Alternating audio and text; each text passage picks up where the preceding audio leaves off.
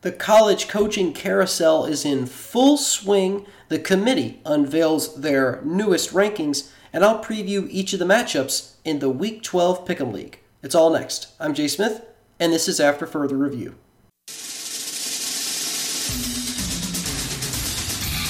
And now, after further review, a Clemson student's perspective on sports.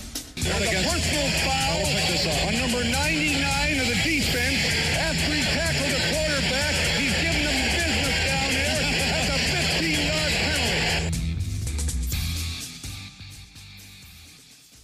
Well, welcome in everyone to another edition of After Further Review. Thanks so much for tuning in. Again, I'm Jay Smith, and we've got an exciting edition of AFR coming your way today. It's going to going to spend a lot of time in this show talking about the complete college football coaching carousel picture, all the different jobs that have you know opened this season, that have been filled, that have yet to be filled, who's in the running at which uh, positions, and you know some some big names obviously have been circling around some jobs. So we're going to get into all of it. We're going to talk about all the different positions uh, that have, like I said, opened around the, the country. Every vacancy in college football this season will be covered in this discussion. And then obviously, we're going to get to the updated playoff rankings released by the committee on Tuesday. Uh, talk about those a little bit, what we think about that. Not a lot of changes, but still some some interesting developments with the college football playoff rankings. And then finally, we'll wrap up the show uh, as we wrap up every Thursday show with a little pick'em preview for the coming games this weekend. Get you ready for that slate. It figures to be an exciting weekend of college football. We're in the home stretch. Talked about that on most recent episode. We are in the home stretch of the regular season. The college football playoffs starting to take shape. Conference championships starting to take shape. Got some teams locked into those conference championship games. But let's let's go back. Let's start off with the coaching carousel news. And my goodness, it's it's a lot to digest. So we're going to take it a team at a time. We're going to try to make it as easy to understand as possible. And let's go ahead and dive into it. Now, obviously the most recent news with regards to the coaching carousel is obviously the, the announcement out of Virginia Tech that Justin Fuente is no longer with the program, uh, that they have uh, fired uh, Justin, but there was also some stuff I saw there on Twitter that they had basically the administration and Justin Fuente had mutually agreed to either part ways or he was not coming back at the end of the season. I don't think he was up for contract renewal, but it, wasn't quite as heavy hammer as we've seen in other places, like earlier this season, right? USC, Clay Helton, that was two weeks into the year. Uh, but the latest chatter on Virginia Tech. Now, obviously, Shane Beamer, right? Shane Beamer, the current head coach at South Carolina, you know, he would be a, a name that certainly would pop up to fill this position. Obviously, Shane's father, Frank Beamer, a legendary Virginia Tech head coach, basically built that program into sort of a national contender. I mean, they're they're they've not been for a while, but when Frank Beamer was there, you could always count on the Hokies fielding a competitive football team. However, he has come out and said that he will not be a candidate to replace Justin Fuente at Virginia Tech. Uh, the listen, Shane Beamer has had a fairly successful year in his first season at the helm of South Carolina. He's got the Gamecocks at a five and five record in his first season, and they can reach bowl eligibility by winning one of their final two home games, either against Auburn on Saturday or when they take on the Clemson Tigers in their annual rivalry game on November 27th. And some background on Shane Beamer. He played at Virginia Tech from 95 to 99. He was an assistant head coach and running backs coach from 2011 to 2015. Obviously, strong ties to Virginia Tech. I mean, this is a guy that, again, his father is basically the greatest coach in that program's history. Frank Beamer, um, I'm not as well versed in the history of Virginia Tech football, but certainly in the modern era, when you think of great Virginia Tech head coaches, you think of Frank Beamer. The guy was a legend there. And you know, Shane addressed this in his press conference a little bit earlier this week. He he said, uh, you know, I love Virginia Tech, and I moved there when I was 10. My parents still live in Blacksburg, and it's always going to be a special place to me. But, and he was speaking about South Carolina here. He says, but when I say this is my dream job, I wasn't just saying that to sound good in a press conference. Columbia is home for me. End quote. So Shane Beamer coming out and being pretty adamant publicly saying, hey, listen, I'm happy in Columbia. This is where I want to be. Uh, he's got the Gamecocks back at, you know, 5 and 5, right? That's a modest record. They're yes on the lower end of the SEC East, which without Georgia is certainly the weaker division of the SEC. But at the same time, you know, things will continue to improve. And if they're able to take down Auburn or Clemson in the next two games, which honestly are feasible, Auburn has looked rough at times this season. We have talked ad nauseum about Clemson's problems on this show this season. So South Carolina could find a way to win both of those games. Now, they could lose both of those games and miss the bowl season. That is entirely possible. But I, I wouldn't put it past South Carolina to win one of those final two remaining games and get to a six and six record, make a bowl game, and and see where that carries you. So that's the update uh, with Virginia Tech. Um, now Washington, they are beginning their coaching search, and two names that have popped up in that search are Baylor's Dave Aranda and Iowa State's Matt Campbell. Uh, former Huskies head coach Chris Petersen is, according to reports, supposed to be advising current Washington AD Jen Cohen in the search. And according to reports, he thinks very highly of both Dave Aranda from Baylor and Matt Campbell from Iowa State. Now, Dave Aranda has more ties to the West Coast, and the success this season at Baylor that's really boosted his stock, not just for this potential Washington head coaching job, but as we'll talk about a little bit later, possibly going back to LSU. I know he was just there as a D coordinator a couple years ago during that national championship run, but Dave Aranda right now is one of the hottest coaches in the country, and so he is on the short list for the job at Washington, and he very well may end up, Dave Aranda may end up having his pick of Pac 12 jobs between USC and Washington. It could very well um, be one of those things where, where Dave Aranda gets to basically say, hey, you know, I, I get to pick which one I want here, and I'm going to go with whatever program I prefer. Uh, looking at Washington State, their current interim coach, Jake Dickert, he's a pretty strong candidate right now to land that permanent role, according to reports. He has impressed administrators and you know has done a pretty good job because there was you know, we talked about that uh, several weeks ago when uh, Nick Rolovich was fired from Washington State. Obviously, Nick Rolovich and four of his assistant uh, coaches were fired for refusing to you know uh, disclose their vaccination status or get the vaccine, and and so there was a lot of um, uncertainty with regards to okay, well, how is Washington State? How are they going to respond? Not just as coaches, but as the football team, right? Because this affects all those players in the locker room at the end of the day. And the Cougars, they're doing pretty well. They can become bowl eligible Friday when they host Arizona. Wins over Arizona and Washington would be huge, would be a huge way to cap off the end of the season for the Cougars. Washington State has not won the Apple Cup against Washington since 2012. So if Jake Dickert can get those two games under his belt, or even go one and one.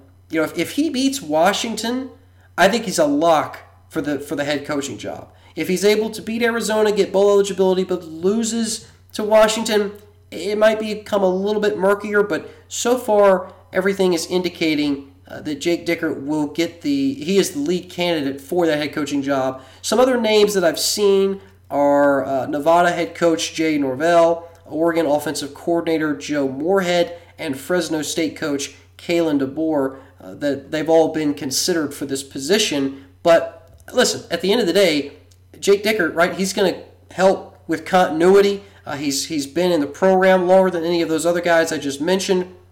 He'll be able to keep the roster and recruiting classes as unified as possible, and that's key. That's that's really key in, in college football, in today's college football, with everything going on with transfer portal, etc. So I wouldn't be surprised if Jake Dickert locks up that head coaching position at Washington State.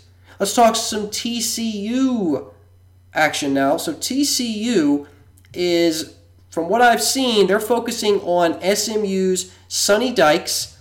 Uh, that's really their number one guy right now. And uh, you know, from what I've seen on the SMU end, they're trying to sort of spice up a contract and enhance what Dykes already has in order to get him to stay with the Mustangs. Um, but one of the things that SMU can't offer are the advantages of playing in a Power 5 conference, right? TCU being in the Big 12, they have that uh, that bargaining chip when they come to the table and say, "Listen, it's Power 5, you know, head coaching position. SMU, they, they can't offer that same um, an enhancement. So Sonny Dykes will certainly be lured uh, by TCU to, to coaching for the Horned Frogs. And, you know, SMU likely now won't be playing in the American title game, which could free up Dykes to make a move um, after that regular season finale on November 27th that SMU has against Tulsa. Potential other TCU targets that I've seen, eh, they include Louisiana's Billy Napier, and, and that is less likely um, because Louisiana has already clinched their division and they're going to play in the Sun Belt Championship. So I think Sonny Dykes is, is certainly the lead man right now for TCU.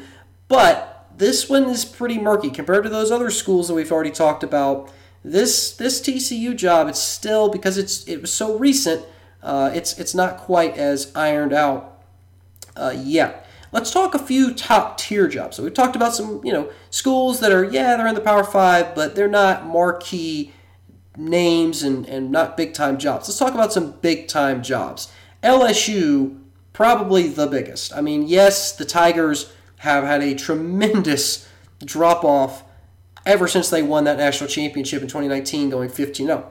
Some people predicted it, right? I, I said at the time, this LSU team is going to struggle to be bowl eligible next season.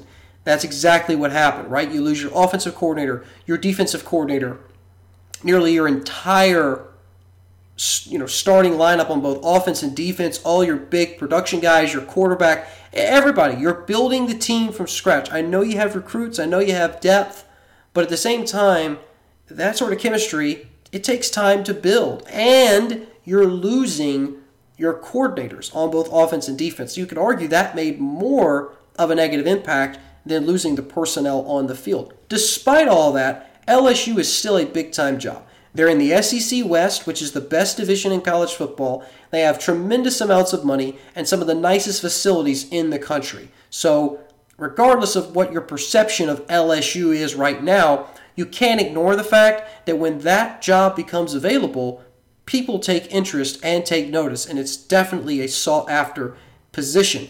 Obviously, the news came out earlier this season that Coach O, Ed Orgeron, who has a good record while he's been head coach of the Tigers, he's 49 and 19 at LSU, and he has announced, or the school and Orgeron collectively announced, that he will not return in 2022. That was announced a month ago, actually, on October 17th.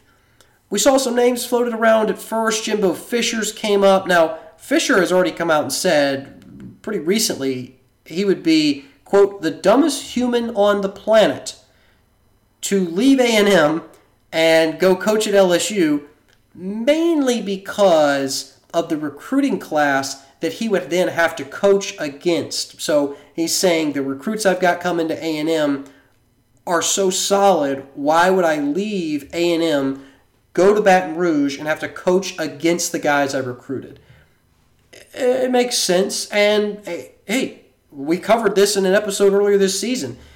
Jimbo Fisher's the $9 million man, right? This guy is getting paid handsomely to coach in College Station.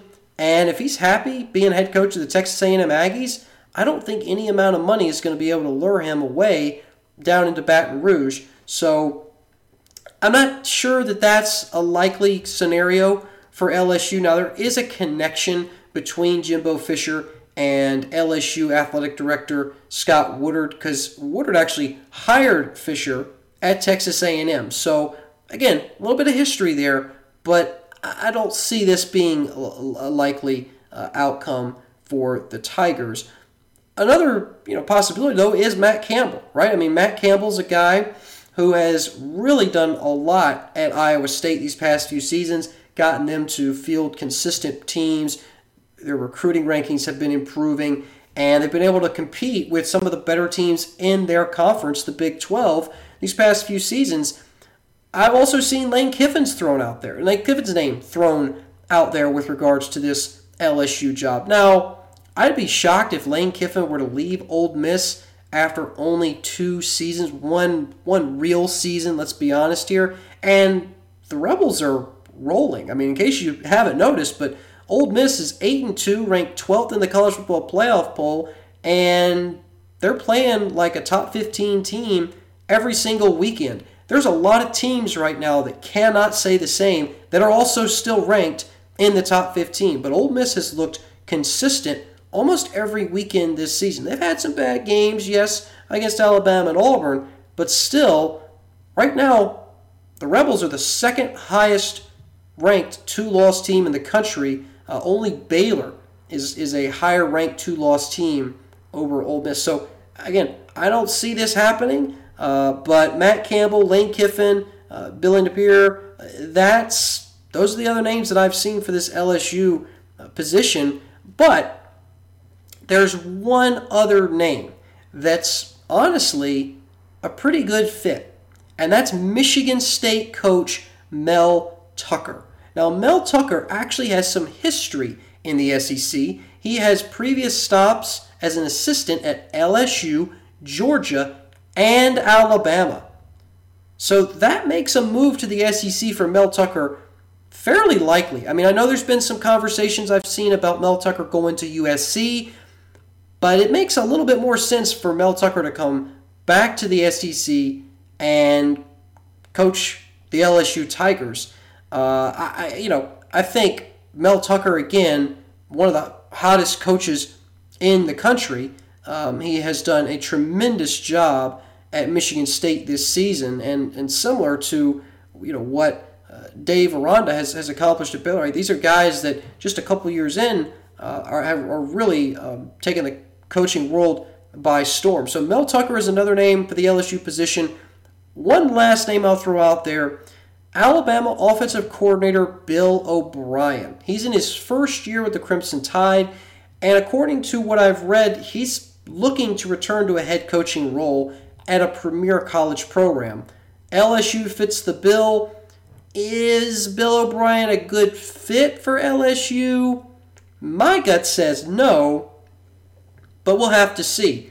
Uh, and, and, again, obviously, you, you can't talk about LSU without bringing up Dave Aranda, who, yes, he's only in his second year as a head coach, but his accomplishments, both at Baylor and as an assistant at LSU, make him a very intriguing and, and appealing uh, prospect for a head coach um, position. So I, I, wouldn't be surprised.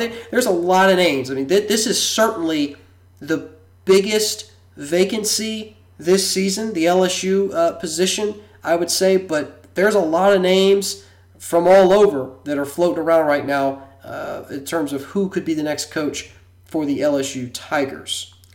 For USC, obviously now uh, Clay Helton, excuse me, Clay Helton uh, is no longer the coach. He was fired September 13th. Got a job a little bit uh, later in the season, a few weeks after at Georgia Southern.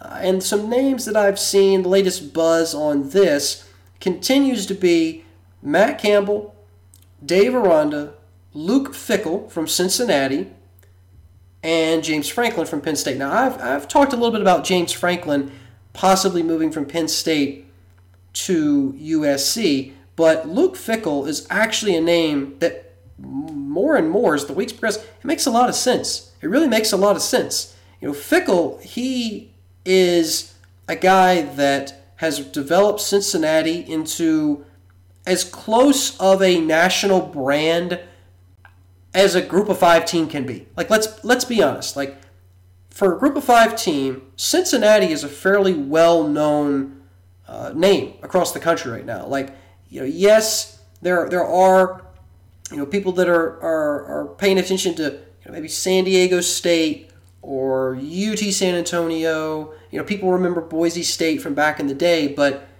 Cincinnati is is right up there in the conversation with the likes of Alabama, Michigan, Ohio State, Notre Dame, Georgia. Like th- those are household names. If you're a college football fan, those are household names, and Cincinnati has become part of that conversation.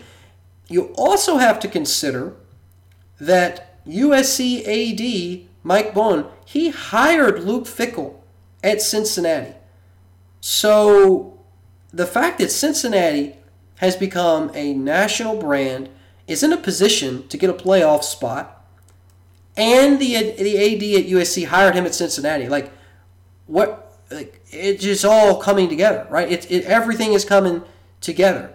And I know that Fickell, you know, he is from Ohio. I did some background digging on him. He's from Ohio originally, and you know, if he stays at Cincinnati long enough, he's going to have a big. He's going to be in the Power Five, right? Cincinnati is set to join the Big Twelve, so he will be a head coach in a Power Five conference. But he certainly may be more open to taking an elite level job in a, a very winnable league. Like honestly, of all the of all the conferences out there, the Pac-12 is probably the most winnable uh, year after year. I mean, there's there's usually two or three teams that are uh, in contention for the title every season, and feels like almost you know if you get past a few games, you're you're in pretty good, you know you're you're you're, you're set in terms of making a, a conference championship and possibly winning the conference. So again, I think Luke Fickell from Cincinnati's got to be the most obvious pick for this for this USC job.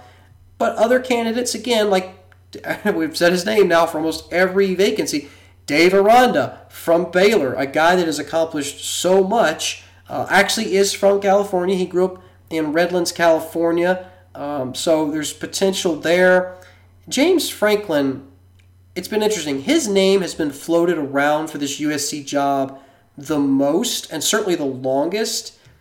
Uh, I, I don't know if Franklin wants to move on from Penn State, but you know, he may be ready for a fresh start. He may feel like the fans or the administration are sort of souring on him a little bit. I mean, Penn State has certainly had an up and down last few seasons. We Remember the COVID start where they were top 10 AP preseason, went on to go 0 and 5 in their first five games. First AP top 10 preseason team to start the season 0 5 in college football history and they haven't exactly had the best record against the Ohio States and the other big teams in the Big Ten. So maybe James Franklin's willing to take a chance, move out to L.A. and and start you know fresh at USC. It, it remains to be seen, but certainly you can't count him out. Franklin's name has been floated around now for what feels like months. Uh, let's talk Virginia. No, we talked about Virginia Tech a little bit earlier. Yeah, we talked about Virginia Tech.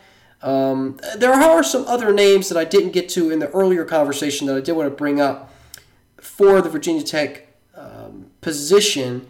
And what I've seen is Brent Venables from Clemson, defensive coordinator, Tony Elliott, uh, offensive coordinator at Clemson. Uh, obviously, we talked about Shane Beamer a little bit earlier and Texas A&M defensive coordinator Mike Elko uh, are all names that I've seen floated around. None of those names really stand out to me. The one name that does, and the guy that I haven't mentioned yet, Hugh Freeze. Hugh Freeze is, listen, say what you want about Hugh Freeze, what you think of him as a person and all that, and everything that happened while he was at Ole Miss. This guy is too good of a coach with too much of a proven track record to not have another shot. There have been coaches that have done far worse. Bobby Petrino, right? Like it, it you know, you, I could list off 10, 12 names of coaches who have done terrible things and have still gotten uh, additional opportunities. Yes, the Ole Miss issue and the way that he had to lead the program, the NCAA violations that followed, that, that might be a deal breaker for some schools, but that was also six years ago and he beat Virginia Tech last season. Right? He the, the Liberty Flames beat Virginia Tech last season. So if you're the Hokies, I think you'd be a fool not to take a long look at this guy who's already coaching a team in your state. And you could argue that Liberty is a better team right now than Virginia Tech, at least where the program sits today. So I think Hugh Freeze is a name that a lot of people might start to take seriously for that head coach position at uh, at Virginia Tech. Let's see. Who else do we need to talk about here? We talked about Washington. We've talked about TCU. We talked about Washington State. That's pretty much it for the vacancies. Now there are some other schools where we, we could see we could see some firings. Um, obviously, the, the hottest seat right now has got to be Manny Diaz at, at Miami. I mean, the the blown lead and the loss to Florida State this past Saturday, that really turned the heat up on, on Manny Diaz again. Um, you know, he has has not had uh, a great tenure at Miami. It's been very up and down. There's just been some really, if you're a Miami fan, just infuriating decisions and mistakes uh, on and off the field. Um, you know, on, on Monday, actually, a report came out that former players, former Miami players, are gathering to discuss the state of the program. That's never a good sign. That's not a good sign. And, you know, one of the things about Miami, one of the biggest challenges about coaching at a school like Miami is there, there's so much external noise. The external noise and pressure when you're the head coach of the Miami Hurricanes, it's got to be, if not the loudest, one of the loudest in the country. I mean, the expectations, you know, and just what fans, former players, alumni, administration, what they expect from a program that, that doesn't always really have the biggest budget. Like a lot of people don't realize, but Miami's budget athletically is, is not what many marquee programs are at. And so, you know, it, I think for Manny Diaz, for him to be back in 2022, He's got to beat Virginia Tech at home, and he's got to beat Duke on the road. He'll finish seven and five, make a bowl game, get a possibility for an eighth win, and I think he's back in 2022. If he loses those two games, I think he's out. I mean, you got to beat Duke on the road. You've got to beat Duke on the road, and you should be able to handle Virginia Tech at home. You should be able to handle a Virginia Tech team that just lost their head coach. Like you got to get that done. If they can't win those games, I think Manny Diaz is looking for a new job in in 2022. Uh, and so, yeah, I mean, I, I, I don't know if he'll be fired, but you got to think if you can't win those two games and reach bowl eligibility, it's it's not uh, it's not looking good for your prospects. Um, but yeah, those are the vacancies right now in college football. Um, again, lots up in the air with regards to who could go where and what coaches would be good fits, but that's a that's a pretty comprehensive review of every vacancy right now in college football and, and certainly the big ones. And uh, we'll see how it all develops. It'll certainly get interesting as the regular season wraps up, as we get into the postseason, because a lot of schools are trying to get the jump on this so that they don't get behind with recruiting. You know, you got early signing periods now, and so there's so many more elements at play, and that's why you see a lot of these head coaching vacancies you know, they're pushing to fill it as soon as possible because they don't want to get behind the eight ball. Because once you're behind on recruiting, it could take a year or two to really catch back up, and it's just not a game you want to be playing. Okay, let's take our first break of the show. We will come back and talk about the updated college football playoff rankings. The committee released those on Tuesday. We'll talk about uh, some movers and what we expected and what we you know, thought we were going to get, what we didn't get, and then where teams will probably fall in the coming weeks. That discussion is next. Welcome back to the show. Again, thanks so much for tuning in to After Further Review. I'm Jay Smith.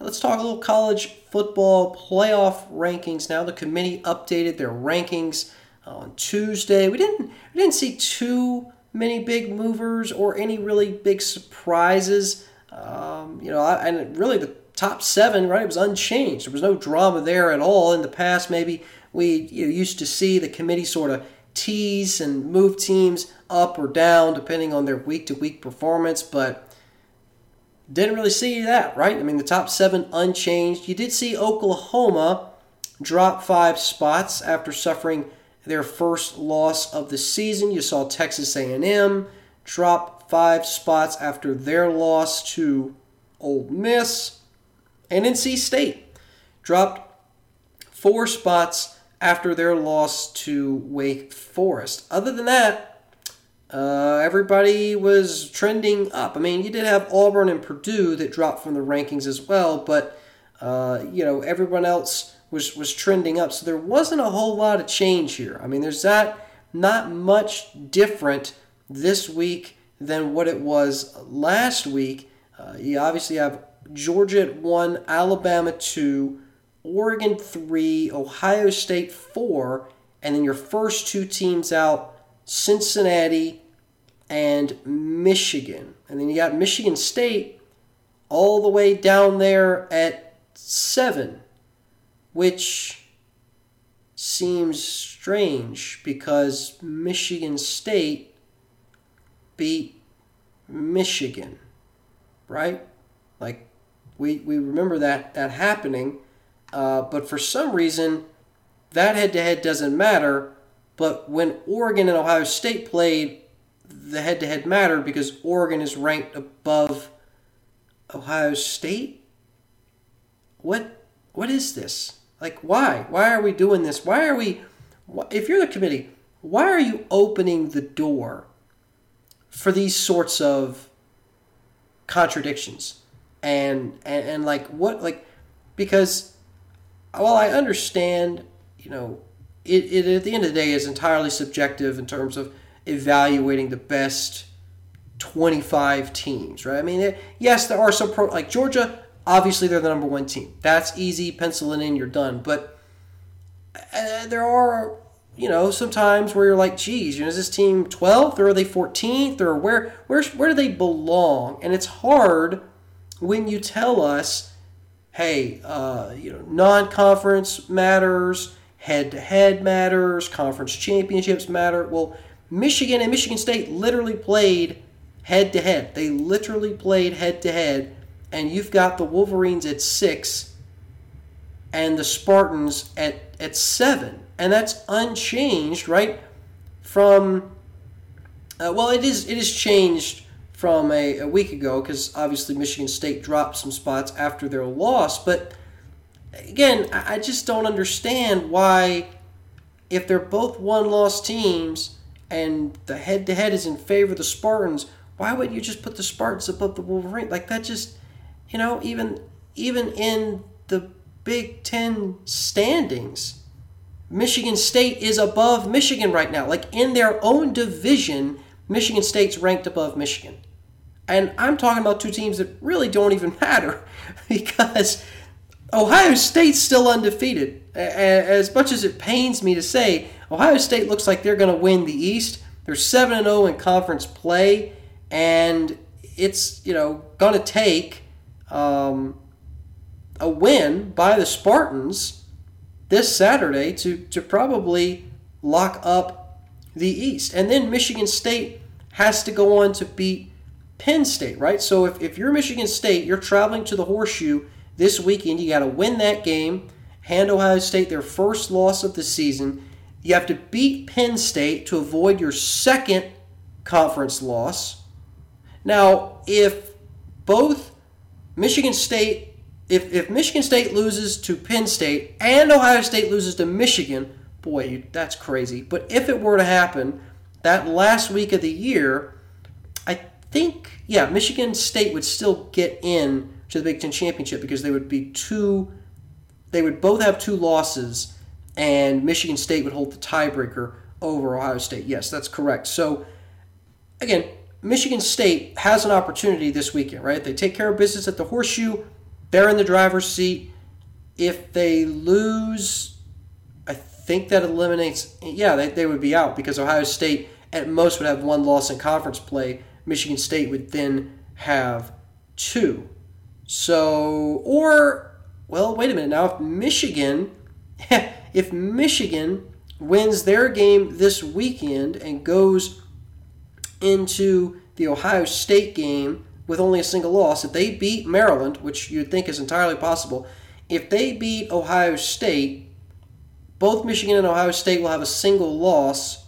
Michigan will hold the tiebreaker. Wow. So yeah, the Big the Big Ten is still all up in the air, at least on the east side of things. But realistically, I'm expecting Ohio State to emerge. Uh, I don't think Michigan State's going to win at the Horseshoe.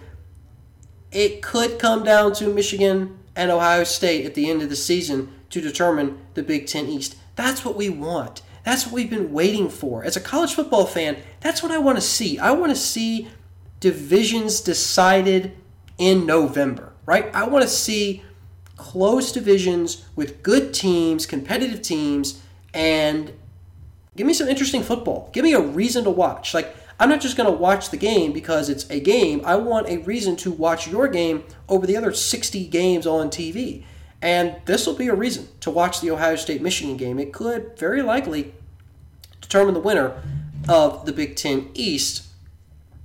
As far as all this goes for the playoff, as far as all this goes for the playoff, look, if Michigan State loses to Ohio State this weekend, they're dropping outside the top 10. They're out. They've eliminated themselves. If Ohio State loses to Michigan State this weekend, they're dropping out. Well, they won't drop out the top 10, but that's a whole other story. They'll probably be like 8, 8 or 9.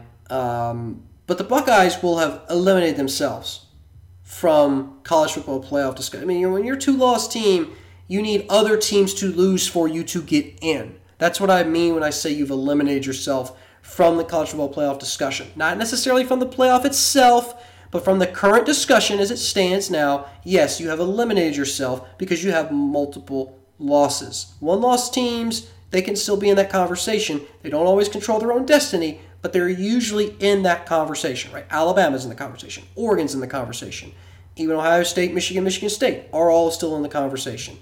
Um, Notre Dame is lurking down there at eight, hoping hoping that everybody loses. Like Notre Dame's just hoping for chaos because I don't see a path for the Fighting Irish, but that's the only way that they're going to get in is if a bunch of teams start dropping ball games. Uh, so we're going to see some some Big Ten cannibalization here down the stretch in the last two weeks of the regular season. I am here for it. I am all about it, and I can't wait to watch. Same thing in the SEC, right? Alabama, they win the West and they take on Georgia and they lose to Georgia, they're not getting in the playoff. So Alabama will eliminate themselves with another loss. If the unthinkable happens and they somehow beat Georgia, then everything gets everything gets screwed up. Every projection gets screwed up because there are, there are not many people right now that I, I know that really think Alabama could beat Georgia in the SEC championship game. Like Georgia is far and away the best team in the country, most dominant team in the country, and they really should mop the floor with Alabama. Alabama has not looked good at all this season, uh, down from multiple stretches. Like not just for a game or two, but like it's been multiple stretches during this season where it's been like, eek, Alabama looks bad. Like they're they're not the same Alabama that we're used to seeing. But the same can be said for every other football team in the country except for Georgia. Even Cincinnati they've had moments where it hasn't looked as clean as it probably should have. So, again, with these rankings, you know, there wasn't a lot of movement, especially at the top. I mean, we saw teams move up, right? Ole Miss moves up three spots after their win. Baylor moves up two spots. Wisconsin moves up three. Iowa, Pitt, San Diego State, they all move up three. Uh, Arkansas is up four. Like, there was some movement up, but at the same time, none of that matters. None of that matters, has no impact on the playoff. It just makes those teams feel good that they're ranked in the committee's rankings. Uh, I, I, to be honest with you, if I'm being completely honest, I would not mind just having the committee rank the top 10. Like, why do we even need to have the committee rank the top 25? No one cares. I don't care who's 23rd. It doesn't matter. Has no impact on the playoff at all. All that matters are your top 10 teams. Your first four, and right, who are the four teams that are currently going to make your playoff? And then give me six more. Right, there's your first two out, and then four more teams. And that right there, that should cover it. Like, if you're not in the top 10, you're probably not going to make the playoff. Like, you're not going to make the playoff. And I don't know the statistics on if a team has ever started in the committee's rankings outside the top 10 and then gone on to make the playoff. But if it's happened, it hasn't happened often. Maybe once, once or twice, if it's ever happened. Because again, at this point in the year, you're waiting, what, eight weeks into the season to release these rankings. We don't need, we don't care. I don't care who's 19th. I don't care that San Diego State is 19th. It has, it has no impact on the playoff. It does not matter. Like, why even have those rankings? I think if you're going to do it like this, just do just do your top 10. Do your top 10, make everybody else guess or go reference the the AP poll if they want to make their eyes bleed. Go reference the AP poll and call it a day. Like why are we why are we ranking 25 teams? Why are we ranking 10 25 teams? If this is how we're going to rank stuff, what's what's even the point? Uh, I, I don't know. I mean, yeah, this is going to change so much because the Big Ten, two of those teams are, are listen, three Big Ten East teams are in the top seven. That's half, like, like, like that's half. Half the top seven is Big Ten East teams. Two of those teams are going to get canceled out. An SEC team from the West, Alabama, they're going to get canceled out. So at the end of the day, what do you have? Well, as we've talked about this from basically week four on, you're going to have an SEC champion, Georgia. You're going to have, a, we'll say, a Big Ten champion, a one loss Big Ten champion. Likely with their resume, their strength of schedule, will become the second seed over any other potential undefeated team. So that's that's your number two team, right? So it's Georgia at one, Let's say Ohio State's two. Undefeated Cincinnati will be three. They will be three. If they're undefeated, if they're not undefeated, then they're out. Obviously, they can't lose a game. So if they're undefeated, they're going to be three. They'll play Ohio State. And four, right now, right now as it stands, will be Oregon, your Pac 12 champion. The Ducks are still three. The Ducks are still three in the committee's poll, and they are above Notre Dame, who's an independent who will not have the boost to their resume that a conference championship brings.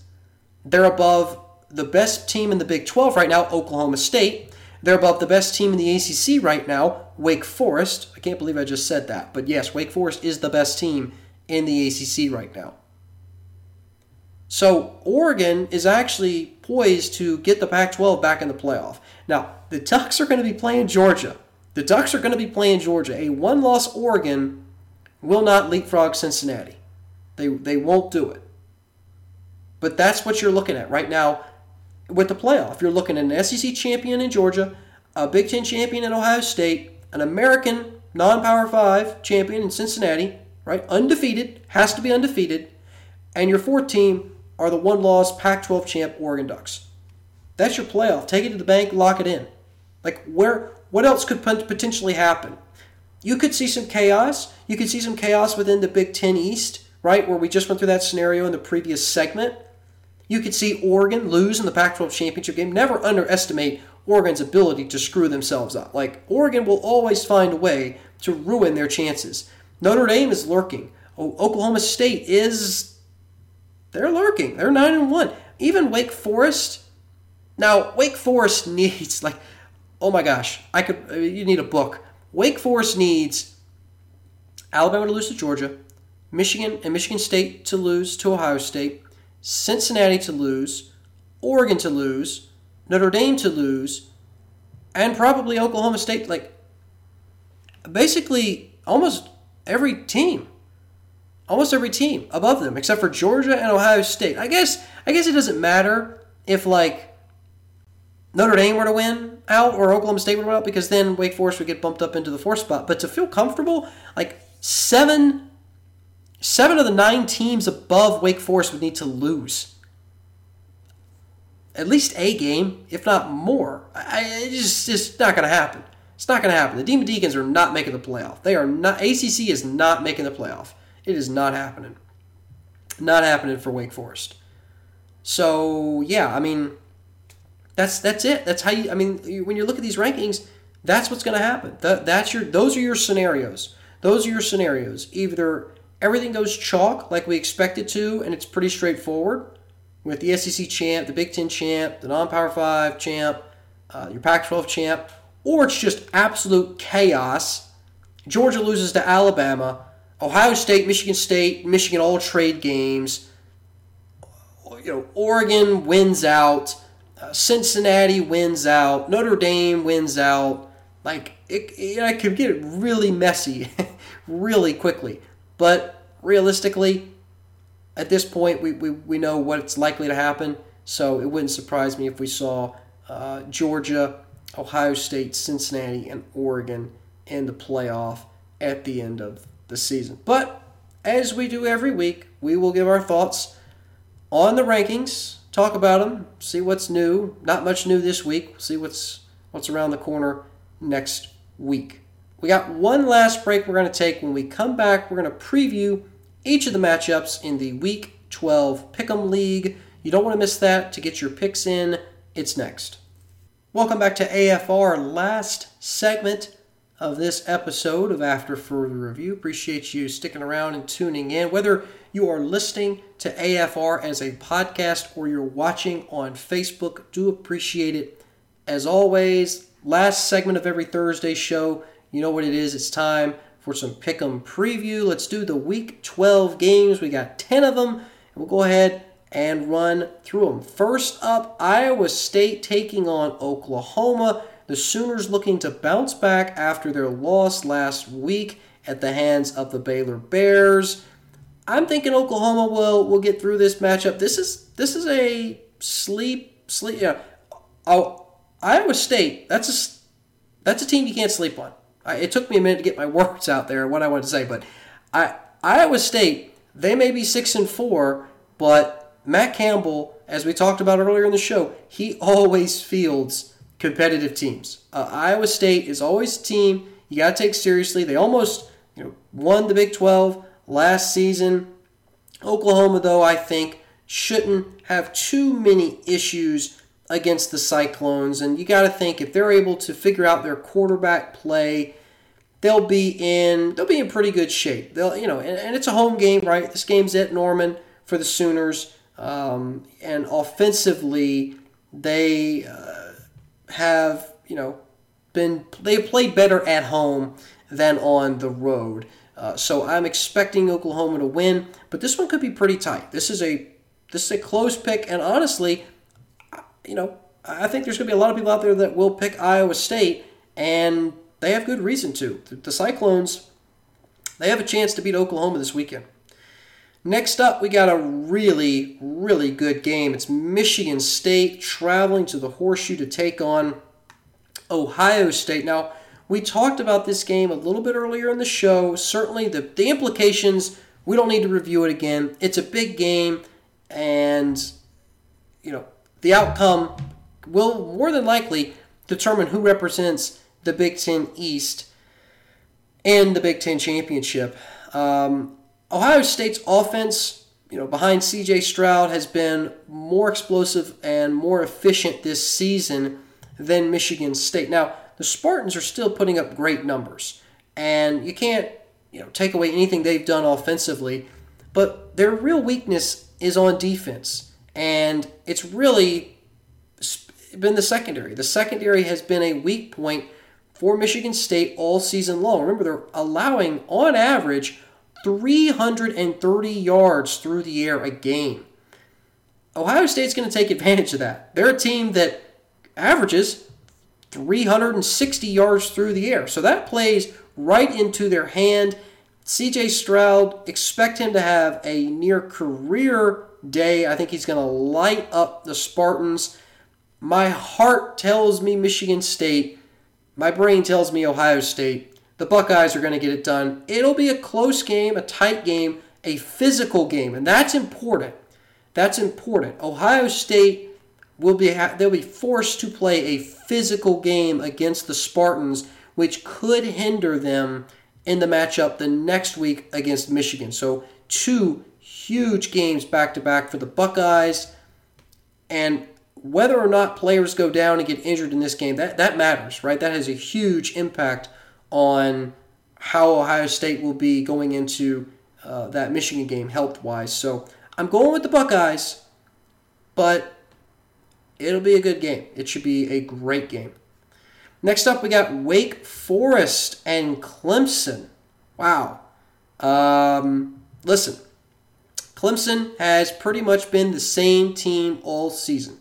I kept thinking, okay, there will be some development. We'll see some maturation at quarterback from the skill players. You know, maybe the O line gets better. That no, no, no, and no. To all three of those questions, the answer is no, no, and no. uh, Clemson has struggled uh, a lot this season. They're seven and three. They just as easily could be two and eight. I mean, it's really been that kind of year for Clemson. Now, I am of the opinion that if Clemson had even a semi competent offense, like not good, but just competent, they'd be a one loss team. They'd be a one loss team, mostly because of how weak their schedule is, right? Like the Georgia game, you excuse it beginning of the year. People would have forgot. People would have forgotten that. If Clemson was a one loss team right now, they're a top ten team, no question. Top ten team, no question. Yeah. I mean, I mean, uh, you know, they have a top five defense. Their defense, yes, it's beat up. Yes, they're banged up. Yes, they've had guys go out get injured, but that's mostly been because of the fault of the offense not being able to stay on the field and move the ball. You know how many three and outs Clemson has had this season? This has been their fewest. Uh, they, they've had fewer explosive plays this year than in any other year in Dabo Swinney's tenure. And explosive plays are measured in terms of 20 yards or more. So Clemson's had fewer 20 yards or more plays this year than any other year that Dabo's coached. And that right there, that's the story. That's the story. Clemson has no downfield threats. They can't move the ball and gash defenses either through the ground or through the air. And it's just stale. It's stale play calling the quarterback is petrified when he goes out on the field. Guys look lost. The O line, it just is terrible. I mean, it's just all awful for Clemson. And yet, they somehow are 7 and 3.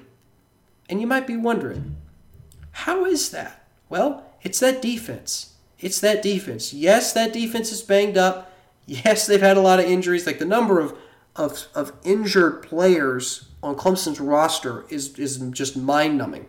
Right? I, I was looking at the injury report for the Tigers last week, and I was like, oh my god! Like, at what point do you have to get the scout team guys in there to, to take some snaps? Like, it's just been a brutal year uh, of injuries at Clemson. That being said, Wake Forest doesn't care. Wake Forest is coming to win a football game. And honestly, they very well could do it. The Demon Deacons have the offensive capability to score 27, 28 points against Clemson. Like, Wake Forest is going to score. They are going to score. They're going to uh, gash Clemson on more than one occasion. And I'm expecting the Demon Deacons to put up, again, mid to high 20s. I think 24, 28, maybe they creep into the low 30s at 31 with a field goal. Clemson's going to have to have to match. I, I think, I, you know, for this game, magic number's 30. Whoever hits 30 first is in prime position to win the game. If Clemson's offense comes out and struggles, as they've struggled all year long, at home or away, doesn't matter, I, I think they lose. I think they lose at home and they snap the longest home winning streak in the country. It's what, like 33 or 34 games right now? It's something absurd. They haven't lost a home game since Pitt in 20, 2016, I want to say, or 2017. Like, I, I was at that game. I remember that game. Uh, it was a 43 42 loss for Clemson at home. It was their last home loss. It's, it's nuts. But Wake Forest could end that streak. It, it would be Wake Forest's first win against Clemson since 2008 and their first win at Death Valley since 1996. It may happen this weekend. It may happen this weekend. Honestly, I, think the Demon Deacons will give Clemson a really tough game. And I, you know, I, I think somehow Clemson's defense will find a way. And, and I know there's going to be people that say, well, you're just homering for Clemson and, and you're picking them. And, you know, I've watched so many Clemson games this season, and I have seen Clemson's defense come up big when it matters the most. Now, to be fair, there have been a lot of games where the opposing offense chokes. Like it's been sometimes less about Clemson winning that game on defense and more the offense on the other team losing that game, right? Like Boston College comes to mind. Like all sorts of games come to my Syracuse. Like it, it's just lots of examples of that. However, I think at home, Clemson has a chance. If this was a road game, Wake Forest would run all over them. The only reason I think Clemson has a chance and will win this game is because it's at home. To be honest with you, like I don't think the Tigers can win a road game. I don't think they can. Um, I think they lose to South Carolina next week. I, I really do. They, they just have looked terrible. They have not improved at all, and they're probably the flattest football team in the country right now. But I still think they beat Wake Forest. I really do. And Dabo is going to use that as a you know a, a rallying cry. Hey, listen, we beat a top ten team air quotes. If you're not watching the podcast, I am using air quotes when I say top 10 team. Wake Forest is a good football team, but I don't know about the you know top 10. It's it's it's, it's a little generous. It's like Arkansas, but I think Clemson wins. I've spent too much time talking about this game. I got to move on. Tigers win, but God, it's going to be an ugly game. I don't I don't want to watch that game. Next up, Arkansas and Alabama. Uh, the Tide will win. They will win handily. This game is at Bryant Denny Stadium. The Razorbacks will be treated about as well as they were treated in Athens when they played Georgia. They may score. Georgia didn't let Arkansas score, right? It was a 38 nothing shutout. I think Alabama might give up a touchdown or two. Maybe maybe Arkansas breaks 10 points. Wouldn't that be something? It's not going to be close. The Tide will roll over the Razorbacks. Next up, SMU taking on Cincinnati. This is a this is a good game. This is a really good game out of the American. The Mustangs eight and two on the year. Obviously, there's you know we talked about earlier in the show, right? Sonny Dykes, their head coach. His name's been floated around for a lot of different positions, and then now Luke Fickell on the Cincinnati side. His name is starting to circulate for head coaching vacancy um, spots right now. So these two coaches have to keep their teams focused, ignore that outside chatter, and also themselves, right? They also have to keep themselves honest and focus on preparing for these games and you know showing up uh, with with you know the competitive attitude that you need to have. Uh, Cincinnati, right now, is in position to make the playoff. With the chaos that we're about to see and across the Big Ten and the SEC these next few weeks, Cincinnati will make the playoff if they're undefeated. No ifs, ands, or buts. The Bearcats need to win this game. They will win this game, and they will move to 11 and 0. Another 10 and 0 team that nobody, literally nobody, is talking about the UT Sandy, San Antonio uh, Roadrunners. Uh, they are taking on UAB this weekend in a pretty underrated matchup. Right, UAB is seven and three. really excited for UAB. Right, this is a school that you know didn't have a football program for a handful of years, brought it back and the Blazers are, you know, they're competitive again, right? 7 and 3 is, is awesome to see. And UT San Antonio, Roadrunners are 10 and 0. They're one of now three undefeated teams at the FBS level. Obviously, Georgia, Cincinnati, and UT San Antonio, the last last undefeated teams in uh, at the FBS level. And I think the Roadrunners will continue their streak and get to 11 and 0 and beat UAB. Louisiana taking on Liberty is our next game. The Raging Cajuns at 9 and 1 aren't getting any love in the polls, but they are getting a lot of love this season in the win column. Uh, they've had a great year. They've had a, a great year. Liberty has also had a great year, and you could argue that Liberty's schedule has been tougher than Louisiana's, which explains why the Flames have three losses compared to Louisiana's one. But listen, Liberty still lost UM Monroe uh, a few weeks back on October 16th. It was a close game, 31 28, but the Flames have been inconsistent at times. Both these teams statistically nearly identical. Like stat sheet wise, there's there's not a lot of differences here, um, but Louisiana has been a more consistent team, and I think they will. Um, I think they'll they'll play a good ball game against Liberty, and I think they'll find a way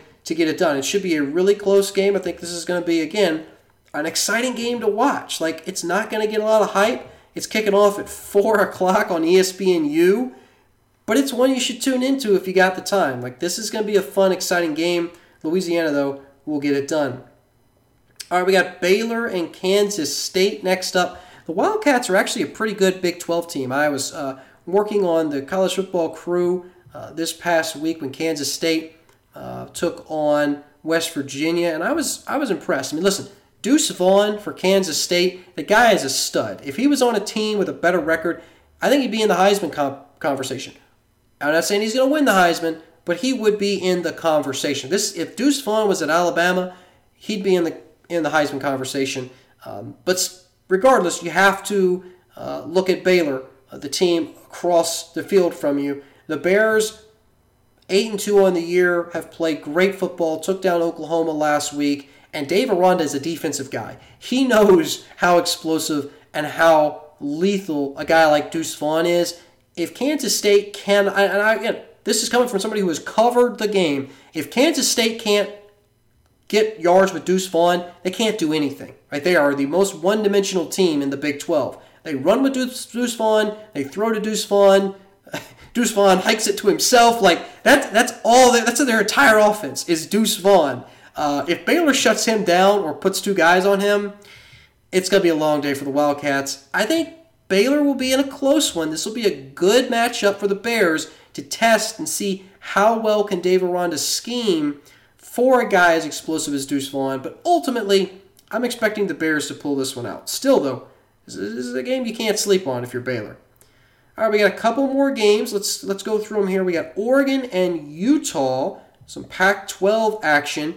Listen, the Ducks, again, they they sort of understand the situation they're in. Mario Cristobal talked about it in his press conference this week. He's like, "Hey, we're in a driver's seat. We are in front of everybody um, that we need to be in front of with regards to being in you know the Pac-12 and then a lot of the other one-loss teams. Like the only other one-loss team in front of Oregon is Alabama, and yeah, that's fine, whatever. But like Alabama's about to get thrashed by Georgia in the SEC championship game, so Oregon potentially could be the top-ranked one-loss team going into the playoff. Now, as we talked about with the Big Ten, the strength of schedule, the back end, how they load it, you'd expect the Big Ten champion to leapfrog a Pac 12 champion if they're both one loss.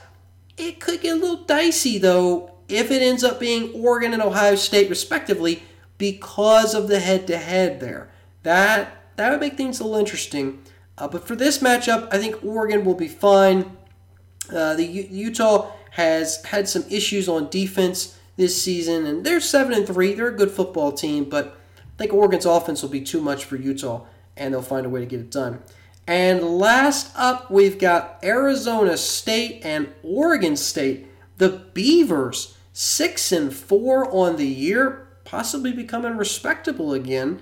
Uh, and Arizona State, obviously behind the uh, the mind of uh, Herm Edwards, right? Herm Edwards coaching for the Sun Devils. Uh, he's put together a nice seven and three year for them. And again, on paper, these teams pretty identical. Uh, you know, you can look at, at, common opponents and, and see that okay, you know, Oregon State uh, they beat Utah earlier in the season 42-34. Arizona State lost to Utah 35-21. Uh, both of these teams, both Arizona State and Oregon State, lost to Washington State. The Cougars have really made um, some impressive strides th- this season um, and, and, have impressed a lot of people. But I think when it comes down to it, the, the big thing will be Oregon State's uh, issues in their secondary on defense. They just haven't had the consistency there. They've allowed big chunk plays, and Arizona State has got a pretty uh, they're, they're a pretty balanced offense, but they'll be able to pick you apart score some points, and I, I wouldn't be surprised to see the Sun Devils come out on top in this matchup. But again, this is a great slate of games. This is a great slate of games. And what I really like about this particular slate for this week is that it's not all like big Power Five games, right? We got some awesome games mixed in there, like Louisiana and Liberty, UAB, UT San Antonio, SMU, Cincinnati. Those are arguably better games than Wake Forest and Clemson. I mean, no offense to the ACC, but oh, that's gonna be a that's gonna be a bad game to watch. I am not looking forward to uh, to watching that game. Um, I still think Clemson finds a way, but it honestly, I'm not. I would be surprised if Wake Forest won. Like I, I, I either outcome, right? Like if Clemson wins, I'd be like, ah, okay, yeah, defense. And Wake Forest wins, I will not be shocked at all. Like I, I won't be shocked because, frankly, it, Clemson's due. They are due for a loss with the way they've been playing. Uh, but it's still a great slate of games this weekend. Definitely tune into as many as you can and get your picks in. Uh, the league has been a lot of fun this season, and it's something that I enjoy doing every single year. But that's it. We're out of time for this episode of After Further Review. Again, appreciate you tuning in. We'll have a show for you on Monday to break down all of these games and talk about uh, the upcoming regular season finale week. There's only a couple weeks left, and then we'll be getting into our uh, conference championship previews. Those will be a lot of fun, so stick t- uh, stay tuned for all that content. It'll be coming your way very soon. Until then, have a good one and enjoy the games this weekend. I'm Jay Smith, and this has been After Further Review.